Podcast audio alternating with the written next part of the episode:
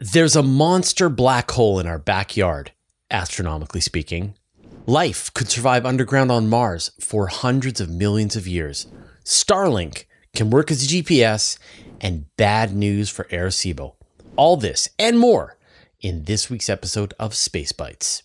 Hi everyone, I'm Fraser Cain. I am the publisher of Universe Today. I've been a space and astronomy news journalist for over 20 years. Now, this is our Space Bites, where we cover brief bite sized pieces of news about space and astronomy so that you can get just an overview of everything that is happening this week. All right, let's get into the news. The closest black hole ever discovered. We live in a big Milky Way, and there's a lot of stuff here. You know, there are 10 billion white dwarfs, 1 billion neutron stars and kind of unnervingly, there are about 100 million stellar mass black holes. So, not the supermassive black hole that's in the middle of the Milky Way, but the rest of the ones that all came from stars that died. So, that means that there are black holes that are very close.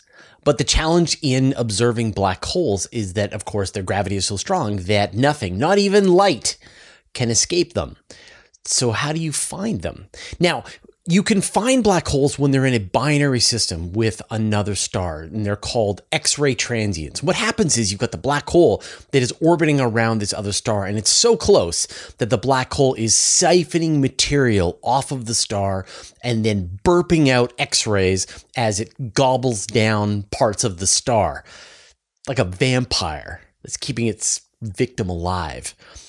But that's just a fraction. Like the fact that you're going to get a black hole really close to a star, that's not going to be the most common situation. You're mostly going to get like just a black hole that is apart from its star, just hanging out in space, attracting the star with its gravity, but not actually feeding actively.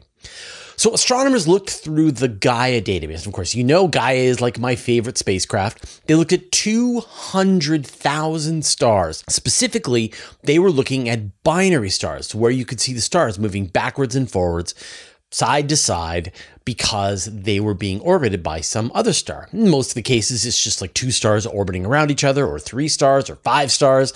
And sometimes you get a star and a neutron star, or a star and a white dwarf. But in one of these examples, the astronomers found a star that was orbiting nothing. And when they made some calculations, they were able to figure out that what it is, is it's a star that's orbiting a 12 mass stellar black hole. The kind of unnerving part is that it turns out that this is the closest black hole that's ever been seen. It's 1,500 light years away. Is that close? Is that far? It, it's far, right? Like, like the center of the Milky Way is 20 ish thousand light years away from us. 1500 light years away from us is like far away. So don't worry, it's not close. It's not going to impact us, but still, it's pretty cool that this technique of examining these binary stars turned out to contain a black hole. Again, Gaia delivers the goods. Life can hide deep within Mars. There are a lot of hardy life forms here on Earth. Uh, one of the hardiest is this bacteria called Deinococcus radiodurans. And it was actually first discovered when scientists were radiating cans of food and they found that they were still getting bacteria inside that were taking off, even though it was like an extreme amount of radiation that they were hitting it with. And later on, they were able to identify this strain of bacteria, and they call it Deinococcus radiodurans. And scientists have been studying it for decades. And it is incredibly hardy to radiation. And the reason it's hardy to radiation is because it can handle being dried out, it can handle being desiccated. And so you could take this bacteria, you could dry it out, and then you could have it sit on the shelf forever like literally billions of years, trillions of years, and then you could give it a little water, give it a little nutrients, and it's right back at it again. And it turns out just this mechanism that damages life from radiation is the same kind of mechanism that damages life when it dries out. And so this bacteria has developed a lot of tricks and techniques for being able to repair itself when it dries out. And these happen to be good for radiation. And a lot of other very extreme life forms like C. elegans, um, of course, tardigrades, various forms of yeast are in this similar situation. They can handle extreme levels of radiation, they can handle being dried out, and they seem like they're like the perfect kinds of life forms for being able to go to Mars. And so researchers exposed this Deinococcus radiodurans to the level of radiation you would experience inside Mars. So not on the surface. Like if you're on the surface, you're exposed to ultraviolet radiation, the bacteria is gone within hours. Not down in the soil a little bit because then you're exposed to the cosmic radiation and solar rays, and that is still very deadly. But once you're down a few meters into the regolith on Mars, you're protected from all this exterior radiation, and the only radiation that is impacting you is the background radiation from the interior of Mars itself. And according to their research, they found that this bacteria can survive in that background radiation for about 280 million years before it gives up the ghost from all of that radiation, which is kind of amazing when you think about it. Like that there could be life hiding under the soil on Mars that's been there for hundreds of millions of years, just waiting for warmth, food, water to pop right back. We need a sample from Mars. Now, could life have gotten started on Mars?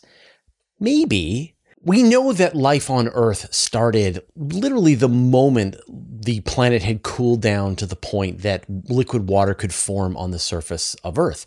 But all this time, Mars was probably a warmer, wetter world. Now, the sun was about 30% dimmer than it is today, about 4.5 billion years. Earth was a molten ball of rock getting pummeled by Mars sized objects, creating the moon. It was not a good place to live. Mars was farther away, cooler, smaller, and probably had oceans covering the surface. It had an atmosphere, it had a magnetosphere. So, how do scientists know that Mars used to be like this? Well, they were able to examine samples of Mars that we have here on Earth in the form of Mars meteorites. They were able to crack open these meteorites, find the gases inside, and then measure the ratios of different kinds of hydrogen. And what they found was that back about four and a half billion years, the atmosphere of Mars was very rich in hydrogen. And hydrogen is actually a very potent greenhouse gas. And so, back in the early Mars history, even though the sun was dimmer, the atmosphere was filled with hydrogen. The hydrogen trapped the heat, and that made the planet warm. But maybe it wasn't quite warm enough so that life could have thrived. In fact, life might have wiped out life on Mars. Let me explain. So I mentioned over 4 billion years ago, the surface of Mars was warm, but it wasn't like tropical warm. It was not frozen warm. And so it's possible, we have no evidence of this yet, but it's possible that there were life forms similar to the kinds of life forms that we have here on Earth called methanogens. These would be living just under the surface of the planet. They would be consuming heat, chemicals, producing methane as a byproduct. But as this methane built up in the atmosphere of Mars, it's toxic and poisonous to other life forms that attempt to live out on the surface of Mars. And so life couldn't spread out onto the wider surface. And then as the planet lost its thicker atmosphere, cooled down, it was like the death blow for life there. So it's kind of ironic that you get life, and as a byproduct of life, it is producing less efficient greenhouse gases. It's destroying the greenhouse effect on the planet and it allows the planet to cool down so that it wipes out the life. We have an example of this actually here on Earth. There is a time back early on in Earth's history called the oxygen catastrophe. And what happened was this new life form, cyanobacteria, got going on the planet. It was able to very efficiently turn sunlight into more cyanobacteria and it produced oxygen as a byproduct. And that oxygen filled the atmosphere and life currently was not ready to handle that oxygen and it wiped out a lot of species until we got things that could actually tolerate the oxygen and then life was able to bounce back. But because Mars is farther, smaller, cooler, maybe was losing its atmosphere, it just didn't get that chance to bounce back. Starlink could be a GPS alternative. Starlink has the largest satellite network that's ever been built. There's about 3,000 of these satellites flying overhead. They are delivering high speed internet to people on the ground, including me for like two more weeks. And then I get fiber. But did you know that these Starlinks could actually be used as a rudimentary GPS system? Scientists at the University of Texas Austin were able to scan the signals coming from the Starlink satellites and partially decode them. The positions of the satellites are known, but the key is that they send out timing bits.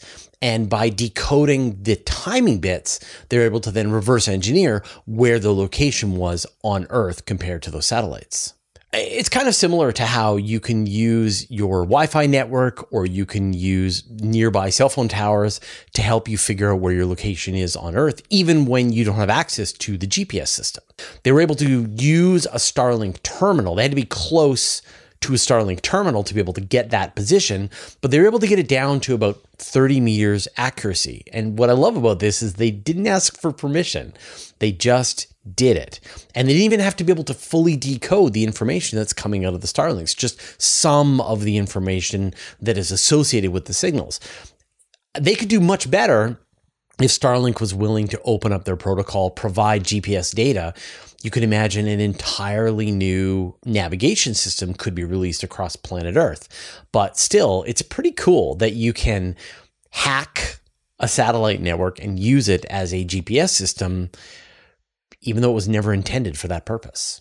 If you like what we do, why don't you consider joining our Patreon? This is our incredible community of supporters who provide us revenue every month to hire the staff to do the work that we do. We have writers at Universe Today, video editors, audio, producers, and it all is a bunch of salaries that I have to pay. So if you want to help me pay their salaries, go to patreon.com slash universe today. If you join, I will remove all the ads from the Universe Today website for life. You'll get advanced access to the videos that we do, behind the scenes, and lots of other goodies. So patreon.com slash universe today. Lucy takes a picture of the earth and the moon. NASA's Lucy mission is on its way out to the Trojan asteroid belt, but before it makes that journey, it has to make a couple of gravitational assist flybys of Earth to help change its direction and put it on the right trajectory to actually get out to the asteroid belt. So, just this week, Lucy flew past the Earth and took a picture of our planet and the moon. And what's cool is you get this one picture that contains both the Earth and the moon, and you can see the distance between them. This picture was taken when Lucy was 620,000 kilometers from the Earth. It got even closer to the moon. And in fact, the pictures of the moon are really good. They got within 260,000 kilometers of the moon. And like, just check out the quality of these pictures. And think about this that when it arrives in the asteroid belt, when it arrives at the Trojan belt, it's going to be taking pictures from just a few hundred kilometers altitude away from these asteroids. And this is the quality of the pictures of the moon. It's like a good practice run. Of course, you know, you don't really think about how far away the Earth and the moon really are. But when you see this one picture and they're both in there, I mean, the, that classic thing is that you could fit all of the planets in the solar system between the Earth and the moon with a little room to spare. It's farther than you think. So Lucy has done its first gravitational assist of the Earth. It's got another gravitational assist coming up next year, and then it is off. It's going to fly through the asteroid belt and out to one of Jupiter's Trojan regions, then come back, do another flyby of Earth, and then out to the other Trojan regions. So there's going to be a lot of cool news over the coming years. A star blasted away the atmosphere from an exoplanet. Red dwarfs are the most common types of main sequence stars in the universe. They are smaller than the sun. They are fully convective, which means that they are able to mix all of their hydrogen throughout the entire star. They use much less fuel and they last for a lot longer. While the sun is only expected to last, say, 10 billion years total, these red dwarf stars can live for a trillion years, 10 trillion years. So they seem like ideal places that you could set up shop, have life around these stars for a long time. The problem is these stars are volatile. In the first billion years of their lives, they can release these catastrophic flares that are like 100,000 times more powerful than the most powerful flare that the sun can release. And then, of course, when you think about it, right, these red dwarf stars, their habitable zone is a lot smaller. And so you've got to have the planets huddled up close to the star to get enough warmth. And then you've got these monster killer flares that are blasting out. And so, one of the big questions that astronomers have is are these places habitable at all? Is there any chance that a planet can survive being close to one of these stars? Well, Clearly, not always, because astronomers have found an example of a planet that is very close to the star. It orbits about every 12 hours, and the super flares coming off the star have completely scoured the atmosphere off of this planet, essentially turning it into a lifeless rock. So that's too close. But like all hope isn't lost. If the planet is a little farther away, if the planet has a very powerful magnetosphere like the Earth does, maybe it can survive. And of course, the good news is that if it can survive through that turbulent early period, then it could last for trillions of years in peace and safety and a good long time for life to really evolve. So we don't know yet. We're in the middle of this search and over the coming decades as as we know of thousands of these stars and planets tens of thousands hundreds of thousands millions. We'll start to get a really good sense on whether or not these places are habitable or whether we should just give up and then just focus on the sun-like stars as opposed to these red dwarfs. Arecibo won't be rebuilt. The arecibo observatory is this was this incredible observatory in Puerto Rico. And you probably are familiar with it. Like, was it GoldenEye? Uh, there's various video games. I think there's like a Call of Duty in it. No, Battlefield. Call of Duty? Anyway, um, it's famous in movies, famous in TVs, and of course, classically, when you think about Contact, they're at the Arecibo Observatory in Puerto Rico. And in 2020, the telescope collapsed and the damage was catastrophic. And we've been hoping against all hope that the National Science Foundation would repair the telescope. But we got the word this week that the answer is no. They're not going to repair, it. they're going to put their efforts into other projects. So they are going to build a science center there, but like there's no science being done at Arecibo anymore. So it's more like a place to tell ghost stories. Anyway, uh, I'm sad. I'm, I'm a little salty about this. Now, you've still got the Chinese 500 meter fast observatory.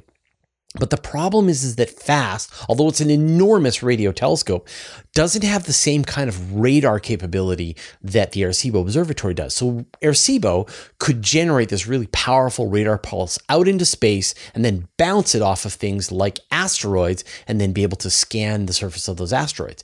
And sort of in the exact same week that we got this announcement that Arecibo won't be re- rebuilt, we got this cool research of 191 separate asteroids that had been studied by Arecibo. And you can just like see the shape of these asteroids as they came unnervingly close to planet Earth. And now we don't have that capability anymore. There's a like radar capability is being added to another radio observatory, but nothing is going to be like Arecibo for the foreseeable future. So sucks. There's no chance now. Move on, but I can't. So farewell, Arecibo. You will be sorely missed. All right, those are all the news stories that we had today. Now, if you want to dive deeper into any of the stories that I talk about, you can find links to everything in the show notes down below. You can also get even more space news in my weekly email newsletter. I send it out every Friday to more than 55,000 people. I write every word. There's no ads and it's absolutely free. Subscribe at universetoday.com slash newsletter. You can also subscribe to the Universe Today podcast. There you can find an audio version of all of our news, interviews, and Q&As, as well as exclusive content. Subscribe at universetoday.com slash podcast or search for Universe Today on Apple Podcasts, Spotify, or wherever you get your podcasts. A huge thanks to everyone who supports us on Patreon and helps us stay independent. Thanks to all the interplanetary researchers, the Interstellar Adventurers, and the Galaxy Wanderers. And a special thanks to Josh Schultz and Andrew M. Gross who support us at the Master of the Universe level. All your support means the universe to us. Okay, all the news for this week. We'll see you next week.